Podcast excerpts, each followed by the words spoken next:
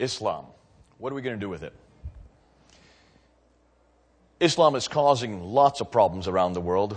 We're seeing almost every day as we open our newspapers references to violence that's happening on, in different countries. Uh, certainly, it's impacting our lives. It's impact uh, much of our daily existence. It's impact our airline industry, and certainly there seems to be one group of Muslims that's causing an awful lot of problem. And what we're going to do this week is we're going to look and zero in on Islam, and we're going to be zeroing in on this group of Muslims particularly, and asking how, as Christians, can we deal with them? How should we deal with them? What is it that we need to do? But before that, let me tell you a story. As some of you may know, I, every Sunday I'm down at Speaker's Corner. I go down there with a group of about 30 or 40 Christians. We go down right there to Hyde Park in the middle of London. I get up on a ladder that gets me up about as high as this podium is right here, and I hold up the Quran in one hand, and sometimes I hold the Bible in the other, and I ask the people there, both of these claim to be the Word of God, but what are we going to do? This one claims that Jesus did not die. This one says he did die. They contradict each other. God does not contradict himself. We've got to come to some conclusions, and I cause an awful lot of debate, and that's what it's for. And a lot of Muslims come at the front of my ladder and they come into the crowd and they listen to a lot of the debates that we have Sunday after Sunday. Back in 2002, there was a one young man in particular named Asaf Hanif. He used to come to that crowd. He used to stand in the, in the crowd and he would listen to what I was saying. And he got to know one of my colleagues. His name was Ben. And Asaf and Ben became good friends. Asaf took Ben to his home. Ben took Asaf to his home. And they were going to go to a church and to a mosque to basically see where they both worshiped. And then in October of 2002, suddenly Asaf disappeared. We asked the next week what happened, and we were told that he had gone to Syria to learn Arabic, which is quite normal. Lots of young Muslim men growing up there in Britain go to Syria or Jordan or some other Arab speaking nation to learn Arabic. And then in April of 2003, the last day of April in 2003, suddenly we saw Asaf Hanif's picture, along with another man named Omar Sharif, not the actor, another young Muslim, British Muslim. Both of their pictures were on the front of the covers of all the newspapers there in Britain. There they were. The day before, they had been in Israel, they had been in Tel Aviv, and they had tried to get into a bar called Mike's Bar there in Tel Aviv, right next to the ocean. They had tried to get into the bar, inside which there were about 200 people dancing. They wanted to get in there and they were stopped at the door by the bouncers. Asaf Hanif then pulled his pin on a vest of bombs that he had on his chest, blew himself up, and three other Israelis. Omar Sharif tried to do the same when he pulled his pin. It was a dud, and so he jumped into the ocean and he drowned. These two men killed themselves the night before. It was all over the papers. People were discussing it. People want to know what were these two young English men doing in Tel Aviv, blowing themselves up and trying to blow up as many as possible in that discotheque. Now that next Sunday, I went down to Speaker's Corner and I wanted to find out if people were talking about it. And I went from group to group to group to group. No one was talking about these two young men. And I wanted to talk about it. So I went and got up on my ladder and I held up their pictures. And I said to the crowd, and I said, I want to talk about these two young men. Who wants to talk about them? And immediately I just sucked all the crowds from the other speakers and they came in front of my ladder. And I said, all the Muslims, I want you front and center. I want you right here. I want to talk to you especially. I held those two pictures of Asaf Hanif and Omar Sharif. And I said, you Muslims who look at these two men, tell me, how many of you support what these two men did? And about 30 of them raised their hands. And then I said, amongst those of you who have just raised your hands, how many of you are willing to do what these two men did? How many of you are willing to blow yourselves up right here in London for your God? And 15 raised their hands. And as they raised their hand, they started punching the air and yelling, Allahu Akbar, Allahu Akbar, Allahu Akbar. You could see the horror on the faces of the crowd that had grown, that had really doubled by that time. They were looking at these young men yelling, Allahu Akbar. And I turned to the crowd and I said to them, Look at these men. Look at their faces. Memorize those faces. This is not a faceless enemy over there in Iraq or Afghanistan or in another Muslim country. It's right here in London. Look at these young men who are willing to blow themselves up and let the whole world know about it for their God. The enemy is right here. Now that was in April of 2003. We all know what happened in July of 2005 when four young men came from north uh, of England, came down to London, and they got on three tubes and on one bus, and they blew themselves up, and 52 other English or Londoners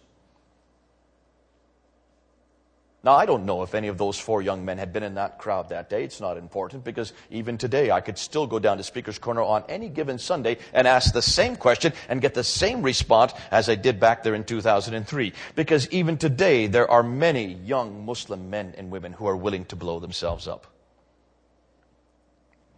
Just last year in 2006, in February of 2006, they did a survey to find out how many Muslims living in Britain wanted to see Islamic law brought to Britain. And 43% of those who responded wanted to see Islamic law brought to Britain. 20% of those who responded said that they agreed with the 7-7 bombers. They agreed with those four young men who had blown themselves up there on July 7th in 2005. The problem is right here. The problem was right there. It still exists. And it's no longer over there. It's now in our midst. What are we going to do about it? Well, I'm going to talk about that this week, and we're going to look into that, and we're going to try to break it apart. We're tr- going to try to look and see what motivates them. We're going to try to understand who these Muslims are, and we're going to do a number of things. And what I want to do this week is go through a number of lectures that help you understand, and those of you who are watching on the video, help you understand not only what Islam is, what they believe, but more importantly, rather than just showing you the problem that exists, I want to give you some solutions as Christians. We're going to talk about this problem of Islam. We're going to try to unpack it a bit. We're going to look at basically the, that which they believe. And to do that, we're going to look at the five pillars, the five practices of Islam, what they call the deen.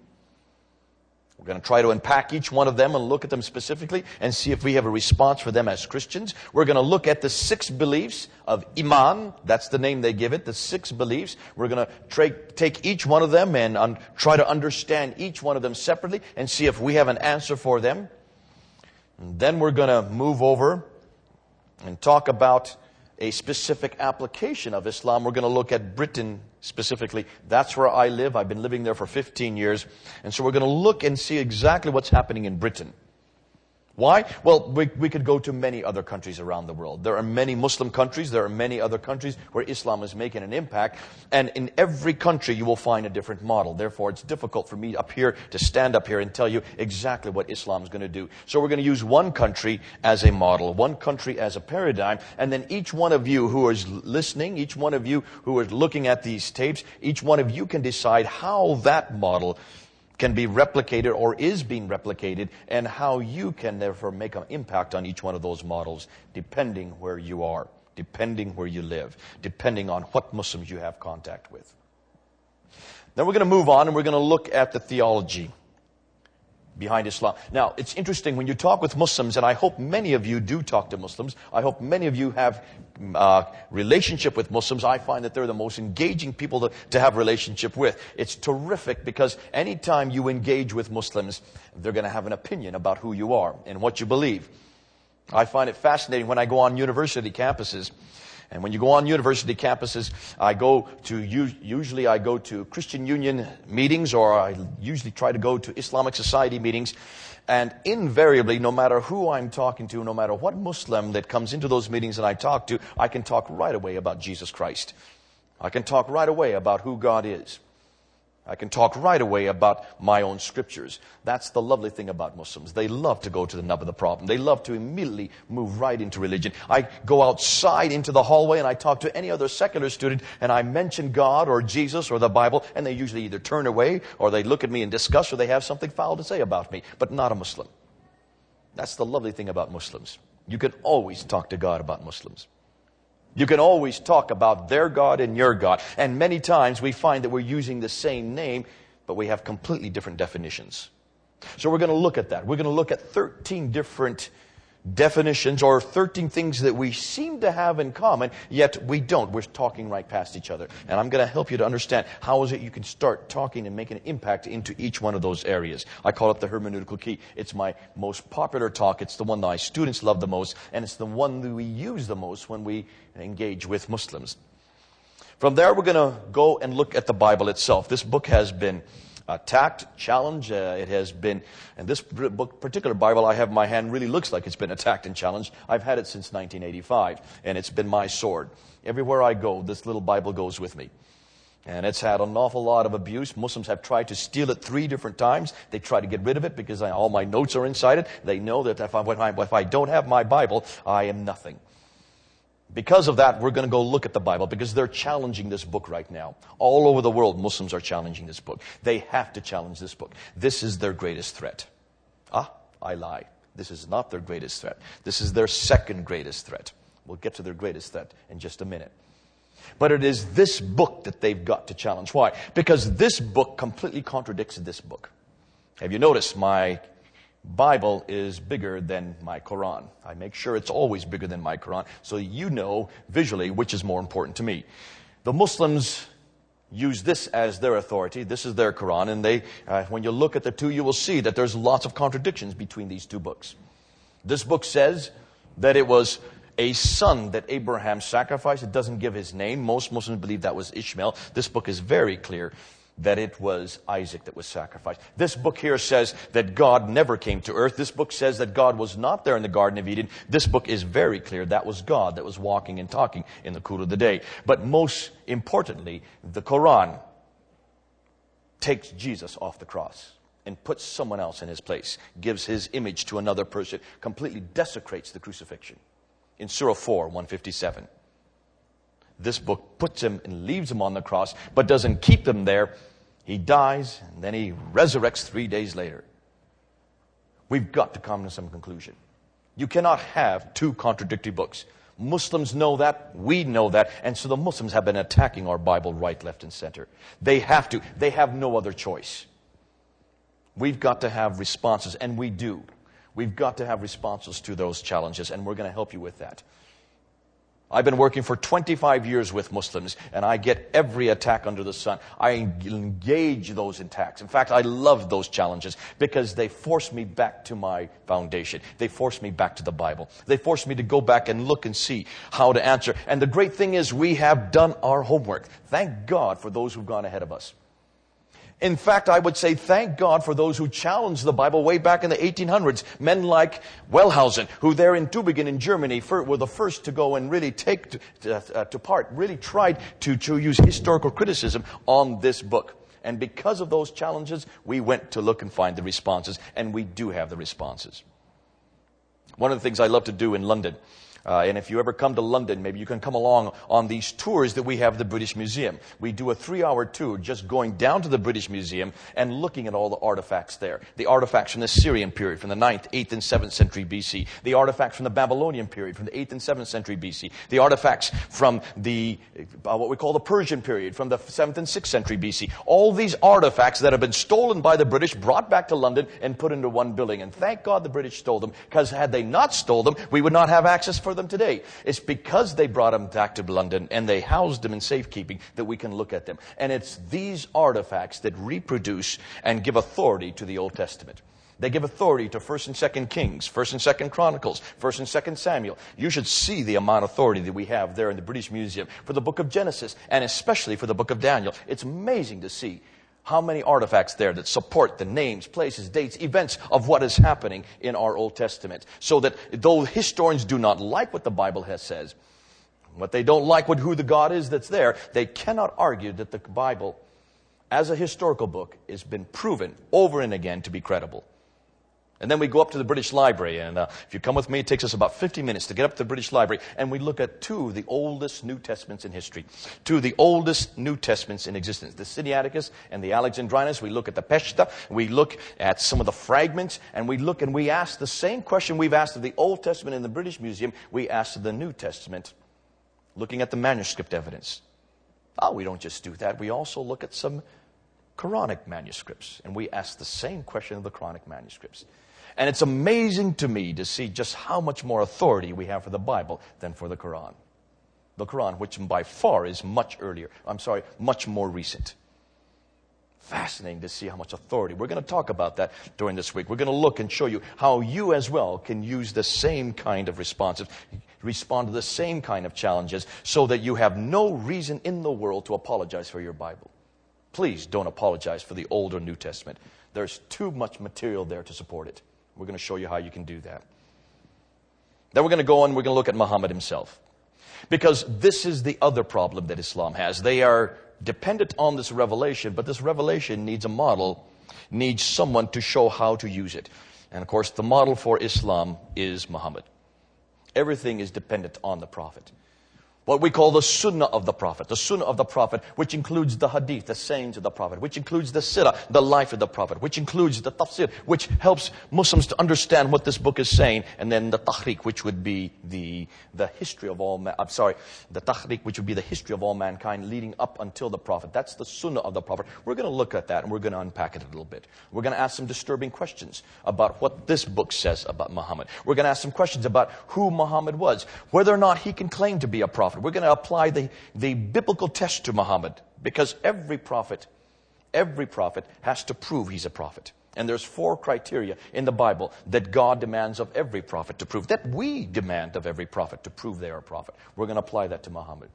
Then we're going to ask whether or not Muhammad could ever claim to be a, a prophet for Jews or for Christians, whether he's only a prophet for the Arabs, whether he is a specific prophet, whether he's a universal prophet. We're going to ask whether or not there's any reference to him, because according to the Quran, twice in the Quran, it mentions in Surah 7 and Surah 61 that you will find the prophet, it says here, you will find the prophet mentioned in the Bible, in the Taurat, and in the Injil. And Muslims have diligently scoured our scriptures to find reference of Muhammad here. And they have tried their hardest. And they think they have found him in Deuteronomy 18. I'm going to show you how they're completely wrong. In fact, I'm going to show you exactly what Deuteronomy 18 does tell us about prophethood. They thought they found it in Song of Solomon 516. I'm going to show you how ridiculous that claim is. And then they thought they had found it in the Injil in John chapter 14 and John chapter 16. And I'm going to prove to you, if you just look at the verses before and after, you will find that has nothing to do with Muhammad. Has everything to do with the Holy Spirit. So we're going to unpack that a little bit, looking at Muhammad and try to help you with these challenges that Muslims throw at us concerning their prophet. They've got to do it, folks. You can see their dilemma. They have to find authority for Muhammad. Because everything rests on that one man. Everything that is in Scripture, in their Scripture, came to one man. And if Muhammad is proven wrong, then not only does the Scripture come crashing down, but everything he said, everything he did, all the traditions also come crashing down. We're going to even look at some of the dates of those traditions. They don't come from the time of the prophet. They come from two to three hundred years later. That in and of itself is a problem. So once we deal with that, then we're going to look at the traction of Islam. True, there are people who are becoming Muslims all over the world. In Britain, the figure is anywhere from 10 to 20,000 a year.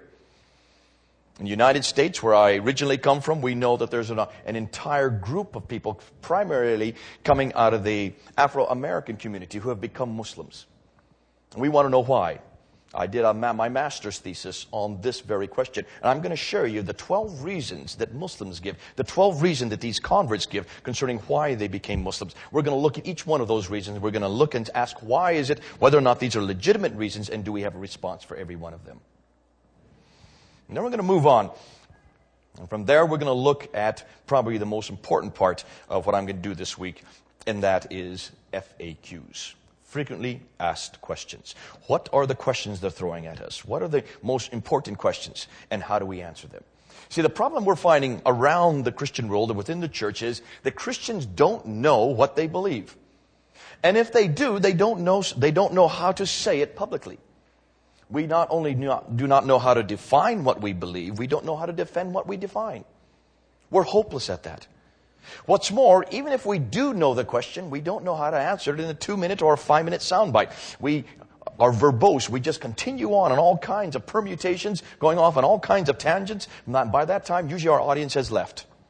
So we're going to tell you, teach you how to answer these questions, these most important questions, how to do so succinctly, yet comprehensively. We're going to show you how to do that. It's very important that we learn how to answer those questions, answer those questions. But we're not just going to stop there. We're then going to throw each one of those questions right back on the Muslims. Because every question they can ask us, we can throw right back on them. Because they, by far, have the greater problem. I get sick and tired of hearing Christian after Christian only talk about the problems of Christianity and try to defend every one of their challenges without asking the same thing of Islam. Because Islam by far has a big, much more difficult time with Scripture. Talk about manuscript evidence. Oh my goodness, let's look at the Muslims' manuscript evidence. Talk about the problem of whether Jesus Christ is relevant for today. Let's look and see if Muhammad's relevant for today. If they want to talk about the Trinity, let's look at their Trinity. And it goes on and on and on. Every question we have a response for, and we need to start responding. I want to see Muslims ask these questions, and we're going to show you how to do that. All right? Because I want to see us basically engaging publicly with Islam. We've got to engage publicly with Islam. Now, we may put in there a, a, a whole area of what to do and what not to do, do's and don'ts, methodology of evangelism because there's a lot of mistakes we make. Also, there's a lot of questions that you need to be aware of that are what we call logical fallacies. These are fallacies that Muslims throw at you that they have no right to throw because they have no idea of the supposition or the presupposition, the basis from which they're asked. And we need to, need to know those presuppositions so that you don't get hanged by them. And we're going to show you how to look for these suppositions, to look for these fallacies, and to throw it right back in their lap so you do not get stymied by them. We find at Speaker's Corner that so many new people, when the first week they get there, they completely feel uh, overwhelmed by the aggressiveness, but also by the questions themselves, when there's no reason that they should, because they don't know the agenda of the Muslims. We're going to help you with that. We're going to show you why is it they're asking the questions they're asking. We're going to show you what's behind those questions. And what I'm going to do is I'm going to show you then how to answer those challenges, to give these tools that you can use in public. Now, these are things that we have learned in the last 15 years at Speaker's Corner. Every Sunday, whenever I'm in England, I'm at Speaker's Corner. Our whole team is there, and we're putting together, bringing together as many of these challenges, and we're coming up with answers to every one of them. We want to share that with you. Our experience. Week after week, we're dealing with some of the most aggressive Muslims on earth. We're going to show you how you can take them on, de- define them, answer them, and then throw them right back. And you will see in every case we come out on top. That's the lovely thing I love about apologetics. That's what we call apologetics. And polemics. That's what we call polemics. See, it's fascinating to me. We have sports all of us have sports, whether it's in Europe or whether it's in Australia or, or in the United States. We all love sports, do we not? And we all know that in any sports team, any game, you have to defend against the challenge. Let's just use soccer or football, depending on where you're coming from. Let's use as an example. In a football game or a soccer game, you need to have your defense, don't you? To keep the other team from scoring goals. We have great defense. Now, those are your apologists. They are there to defend the goals. And that's what we've done in Christianity. We've been great at putting together apologetics. There's many schools of apologetics. In fact, most Bible schools, most seminaries teach apologetics. But you don't win games by simply defending the goal. How do you win games? By scoring against the other team. That's what we call polemics. You need your strikers to score, your midfielders to score against the other team, and that's the way you get goals. But ironically, we have no, we have no idea how to do that as Christians. There, is, there are no schools in polemics. In fact, I would imagine most of you watching this and most of you sitting here probably did not even know what polemics mean because it does, it's not part of our lexicon. There's not one school in the world that teaches Islamic polemics. Why isn't it? To me, I find that fascinating because when I open up my Bible and when I look at the New Testament church, and especially when I look at Paul's ministry, his whole ministry was involved with apologetics and polemics. The best defense is a good offense. Good old Vince Lombardi.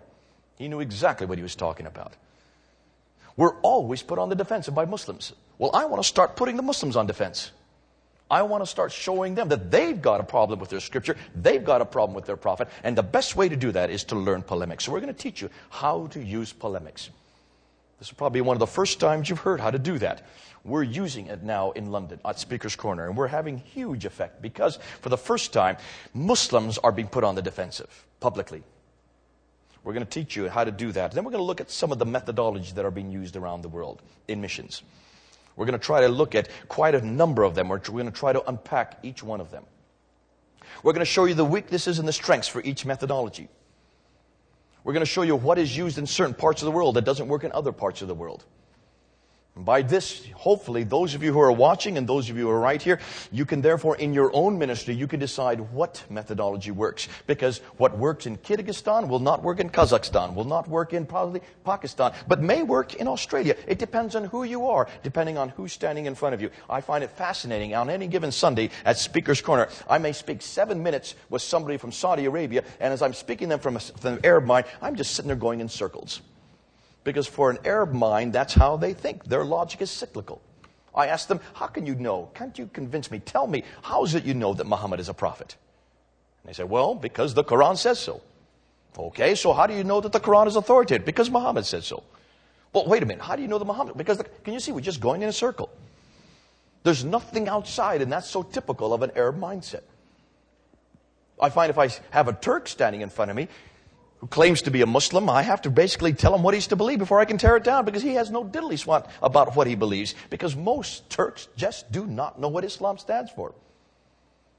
I find much the same way with the North African Arabs and North, North African Muslim.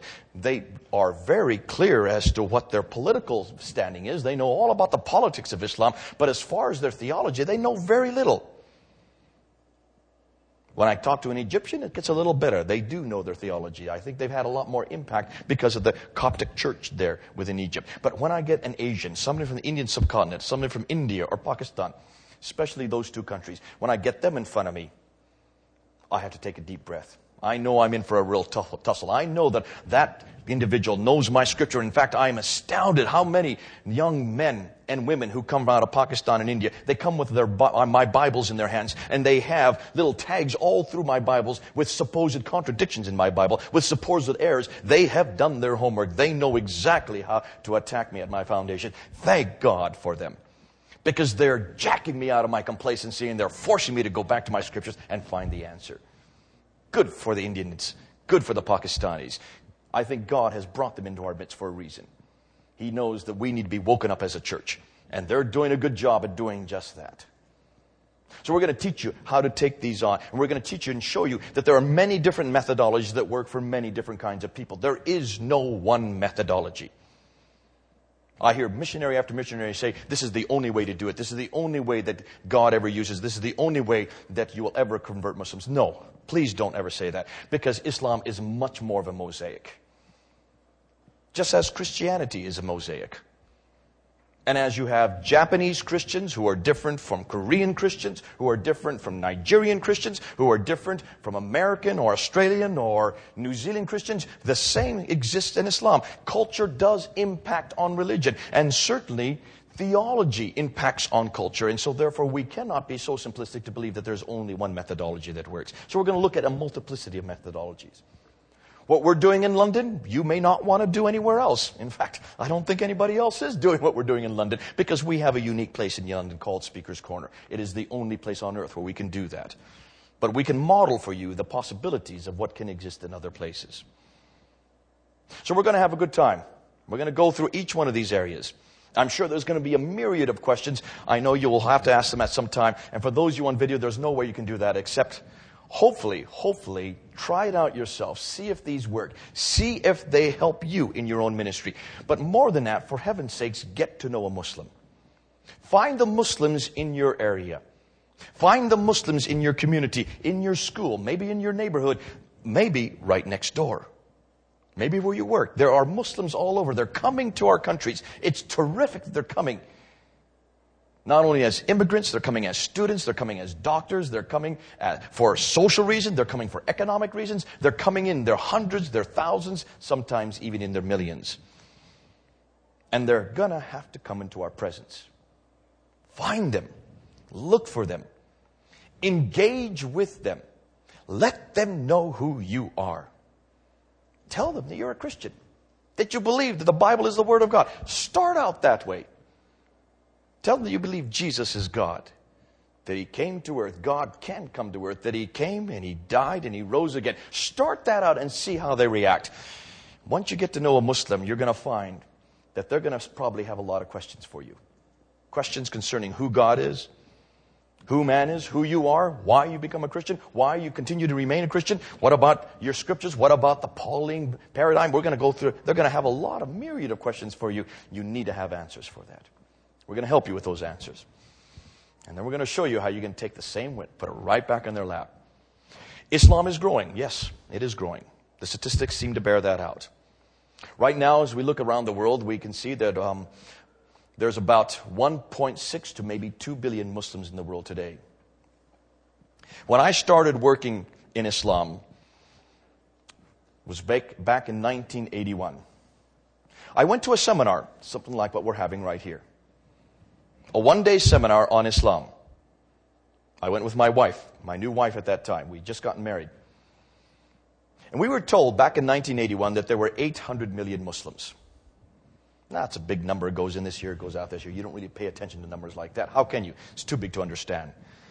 But then we were told another number which really bothered me. We were told at that time in 1981 there were only 1,500 missionaries, Christian missionaries. Out of 138,000 missionaries, only 1,500 were working amongst Muslims, which came to about basically 2% of all missionaries. I could just like slap me, slapping me across the face. I remember turning to my wife Judy and I said, What in the world is going on? Only 2% of all missionaries working in the, the, religion that is growing faster than any other, the religion that is attacking us at our foundation, the one religion that is basically all over the world that is confronting Christianity, its theology, its scriptures, its Lord. Why only 2%? Why are we sending only 2% to this religion? We went to our mission organization, we asked to send, for them to send us to the Muslim world. They didn't have any place to send us. They weren't working with Muslims. And this was the case back in 1981. We were seconded to other organizations, and now I have been working for 25 years. I have been working with Muslims. And I thank God I have. Now, I didn't get a Pauline call in the sky. I didn't have a love for Muslims. I, I, my call was basically those two numbers. That's all it was. Two numbers that I saw put in front of me. And I got angry. Because I remember when I read back in Romans 15 where Paul says, I make it upon myself, I go to where Christ is not known, he says in Romans 15. I go to where Christ is not known. I do not want to build on anyone else's foundations. Look and see what Paul's saying here. As Christians, we need to go to where Christ is not known. Now, you may say, hold on a minute, they know Jesus Christ. They call him Issa. But stop and look and ask yourself look at the Issa that you find in this Quran. Is that the Christ that we know? Even the name's wrong. As we're going to find out later, Issa is not the name for Jesus in Arabic. The name for Jesus in Arabic is Yeshua. So why in the world did they get Issa? Well, we now know the reason for that. The reason for that is because it's been borrowed from Syriac. Esua, Isua, uh, as we see in, in Syriac. Good, um, the majority of references to Jesus in this Quran, there are 73 uh, ayahs, 73 verses that talk about Jesus in this Quran. Almost, the, well, I won't say exactly how num- the number, but the majority of those references come out of Syriac documents, primarily the Diatessaron from the 5th century. They've just taken a Syriac name for Jesus. They've got the wrong name. They've got the wrong Jesus. They have no idea who Jesus is. He's nothing more than a man. Yes, a messenger, one of the greatest messengers, second only to Muhammad, but he is not God. That they're very clear about. He did not come to die on the cross. That they're very clear about. And he did not resurrect. And if Jesus did not come and die and resurrect, then I'm damned. We've got to show them the real Jesus, the historical Jesus, the first century Jesus, not a fifth and sixth century Syriac construct. We've got to bring them home. Not to work on anybody else's foundations. I don't think anybody can look at the Muslim world today, that, that 1040 window between the 10th and 40th parallel, where the Muslims are predominant, and look and see that's the least evangelized part of the world. It's also the poorest part of the world. 800, 800 million Muslims with only 1,500 missionaries just 2% of the missionary population. You're not going to be, you're not going to be building on other people's foundations amongst that large group. It's an open world. We need to have workers. I turned to my wife and said, What are we going to do? That was 25 years ago. Since that time now, Islam has now doubled. It's no longer 800 million. It's anywhere from 1.6 billion up to 2 billion. Missionaries have also doubled. We're about 5,000 to 6,000 missionaries, but we're still completely overwhelmed by Islam. We need more workers. We need more training. And we need to start going public.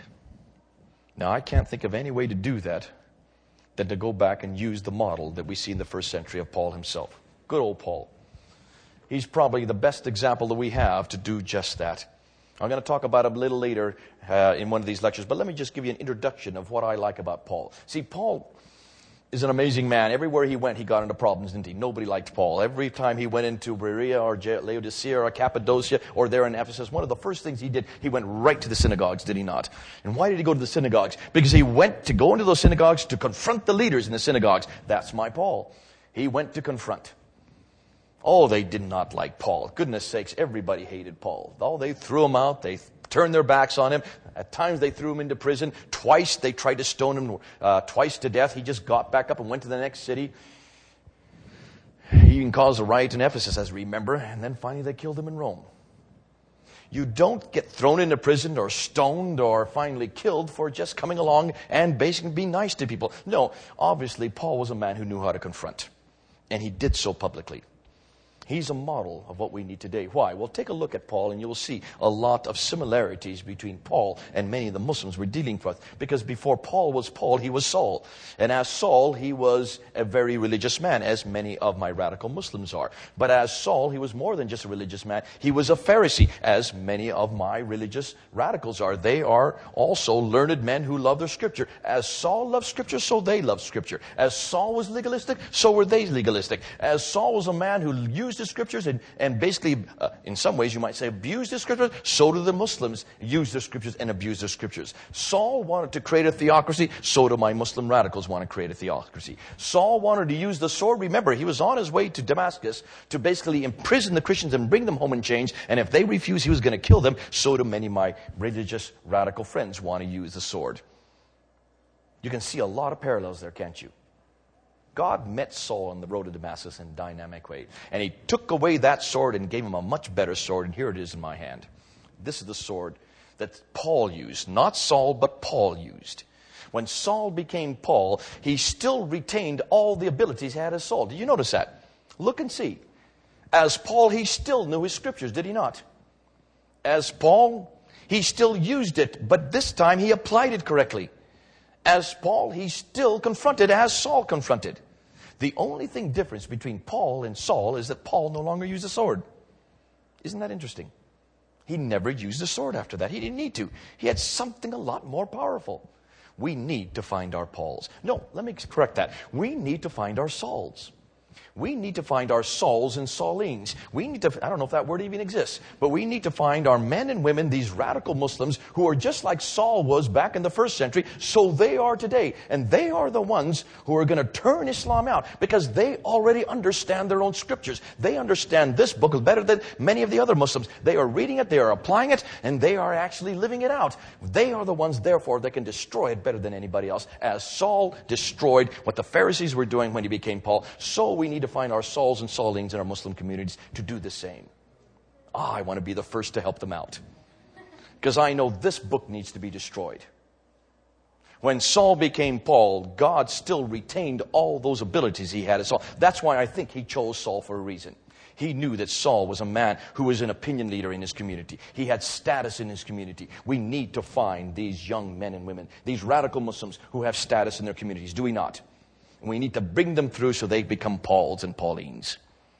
That's a word that does make sense. We need to find our Saul and Saulines to make them into Paul and Paulines. Boy, that has a ring to it. And then we need to send them right back into their own communities because they are the ones that are going to make more of an impact than anybody else. Because as Saul made an impact as Paul, and look at the legacy he left us.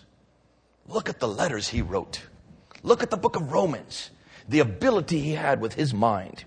We need men and women like that men and women who have that capacity, men and women who have that charisma, as Paul has that charisma. We need those kind of individuals if we're going to stop radical Islam. Help me find our Sauls and Saulines. Maybe I'm looking at some even today. I hope so. Because I don't think we're going to stop this religion except we are the only ones that can do it. Why do I say that? And I'll be saying this a few times throughout this week. What I have found is that the world thinks that radical Islam can be fought, can be stopped by using weapons of this world. They think that they can be stopped by using bombs, bullets, and cruise missiles. Now stop and think. What is it that drives these radical Muslims over here? Well, it's this book right here. And it's the Prophet Muhammad. It's an ideology that drives them. It's an ideology based on revelation and modeled by a man. How do you destroy an ideology like that?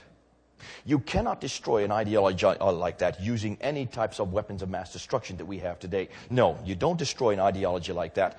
The only way you can destroy an ideology like that is with a better ideology. And who do you think's got it? We've got it right here. We've got it. Paul knew that. Jesus knew that. The early church knew that. You know that. I know that. Don't expect the government to fight this battle. Because in order to take on these individuals, in order to take on these radical Muslims, you're going to have to take on their ideology. In order to take on their ideology, you're going to have to start attacking this book. The government cannot attack this book. They dare not. Look and see what happened at Guantanamo Bay when one of these books, one of these Qurans was supposedly flushed down a toilet. Can you remember the riots that happened all over the world? Look and see what happened just last year when they tried to mimic or mock the Prophet Muhammad. You cannot take on the Prophet. The government, no government can take on the Prophet or the Quran without having desultorious effect. And that is well understood. We saw that exactly what happened last year when the Danish cartoons tried to mock not only the book, but the man behind the book. Don't expect the government to do that. That is not their remit. We separate church and state. The church is the one that's going to have to do that. Why? Because we understand what makes them tick. We understand what motivates them. We know it's this book. Don't expect the secular world to understand the power of this book. They don't understand it. They don't even read it. They don't even care about it. You don't hear them quoting it. We understand the power of this book because we start from the same paradigm.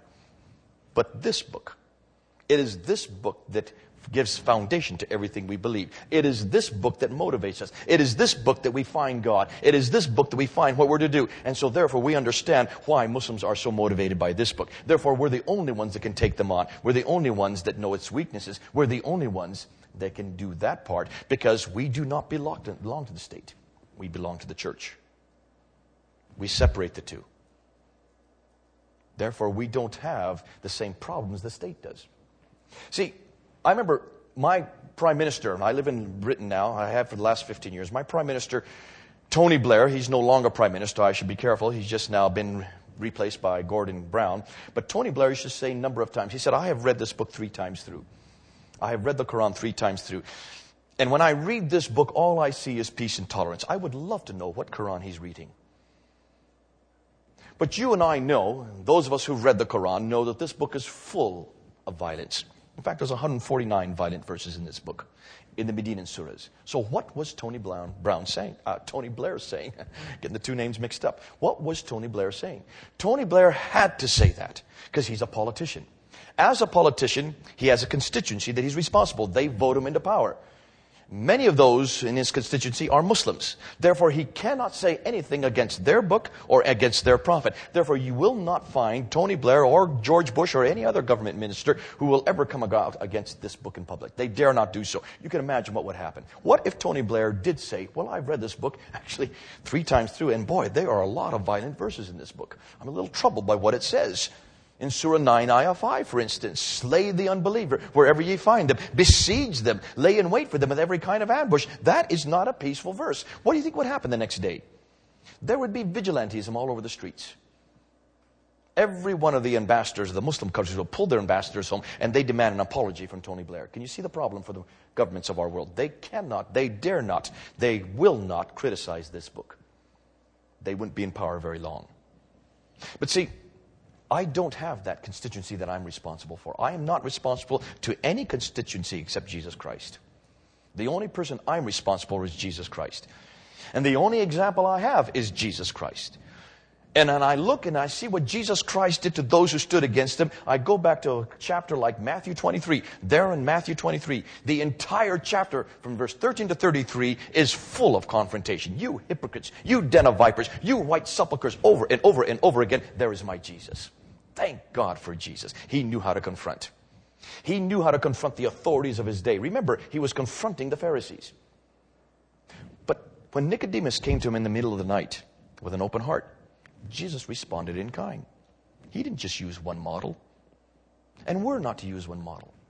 But when we are confronted publicly, as radical Islam is now confronting us publicly, we've got to go back and see the model that was used in the first century. We need to look at Jesus Christ and we need to look at Paul. He's the best example we have. And what a model for today. Folks, it's going to be fun to finally find radical Christians. Because we are the only ones that can take on radical Islam. Not the government, not the media, not the secular world, not the humanist. The only people that can really take on Islam are people from within the same tradition. The brothers of Islam. And the most radical Muslims are the ones who stick strictest to their text. The only ones that can take those people on are the most radical Christians who stick strictest to their text. Because we have the only text that's the alternative to this text. The only revelation which makes sense, which will bring peace, is the gospel of Jesus Christ. If you want peace today, and everybody wants peace, even Tony Blair and George Bush do want peace, bless their hearts.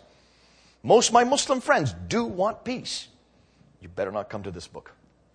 And you better not come to the prophet to whom this book is revealed, you better come home. You better come back to the gospel of Jesus Christ.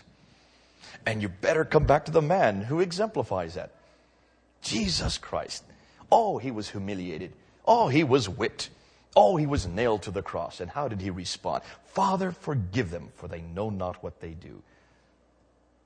That is the message for today. We've got it. We've got him. And we've got the message that the world needs to know. This week, I hope to share that with you. This week, I hope to equip you for to do that. Because the world is, the world is going to go quickly to Islam if we don't stop it. We've got to stop it. And we're the only ones that can. Are you with me? Yes. Let's go and get it then.